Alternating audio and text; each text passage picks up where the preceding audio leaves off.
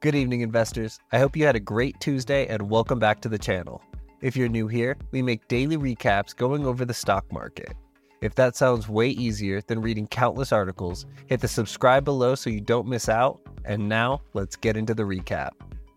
The S&P 500 closed the day down 1.12% to a price of $4,145.58.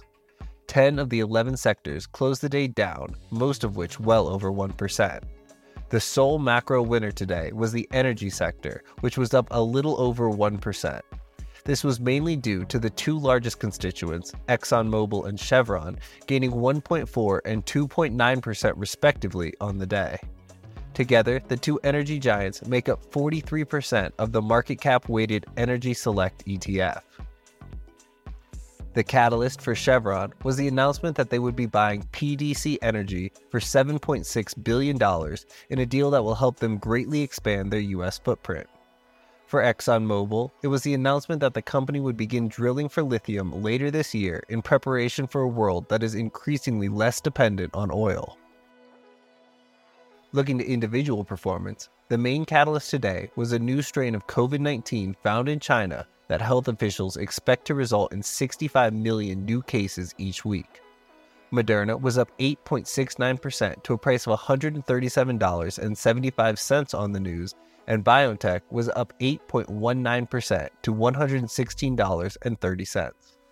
Conversely, travel and entertainment companies like Caesars, MGM, and Wynn were all down over 5% in trading, and Las Vegas Sands Corp performed the worst of all, closing the day down 6.35%.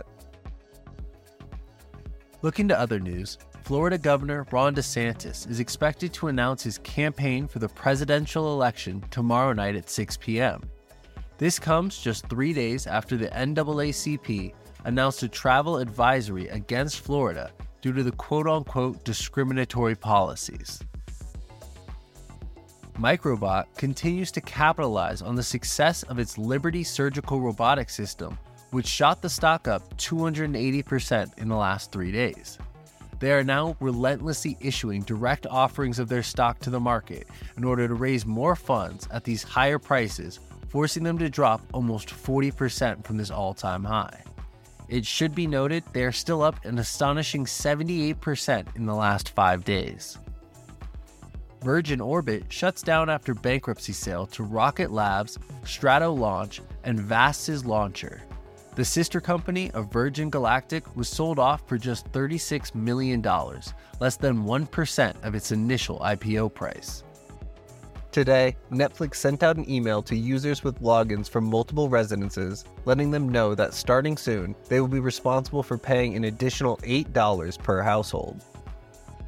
Uber and Google's self driving car company, Waymo, is launching its autonomous vehicle rides in Phoenix, Arizona later this year. Binance allegedly commingled customer funds with company revenues in 2020 and 2021, which, while illegal, is actually fairly commonplace in the crypto industry.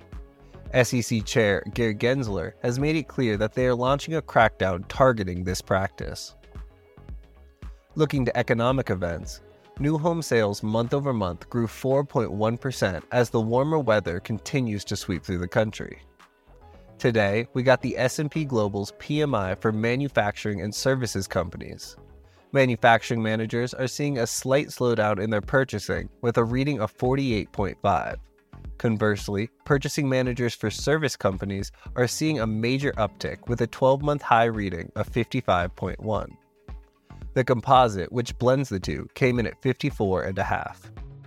Lastly, building permits declined 1.4% month over month in April to 1.42 million. Tomorrow, we will get the highly anticipated FOMC minutes from their May 2nd meeting. Going into earnings for the day, Palo Alto reported in line with analyst revenue estimates, generating $1.72 billion in the third quarter. Earnings per share was $1.04, beating estimates of 93 cents a share and shooting the stock up 4% in after hours. Now looking to Dick's Sporting Goods, They beat on both revenue and earnings per share estimates, reporting Q1 revenues of $2.84 billion and had an earnings per share of $3.40. The company quickly bounced 4% this morning before selling all of that off and ending the day down over 1.5%. Unfortunately, AutoZone dropped 6% today as the company smashed earnings per share estimates of $31.51, reporting $34.12. The reason for the drop is due to negative forward guidance and revenue coming in at just $4.09 billion, falling short of the estimated 4.12 billion. Moving to Intuit, the company's down 5% in after hours as they reported an earnings per share of $8.92, beating estimates of $8.45, but missed on revenue, only reporting $6.02 billion, marginally lower than the expected $6.08 billion. For home builders, Toll Brothers beat second quarter earnings per share estimates of $1.91, reporting $2.85 a share. This was driven by revenues of $2.51 billion, almost half a billion above estimates.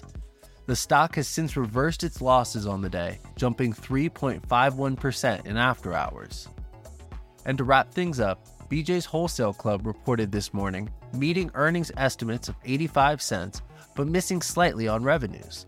The company reported $4.72 billion in revenue, just below the estimated $4.81 billion.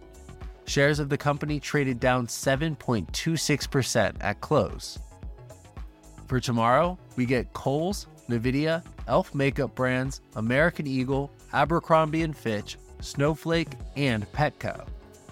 Also, make sure to check out yesterday's video where we discuss Meta's $1.3 billion fine and go over yesterday's news. Thank you for watching Econ Recaps, and we hope you have a great night. Cheers.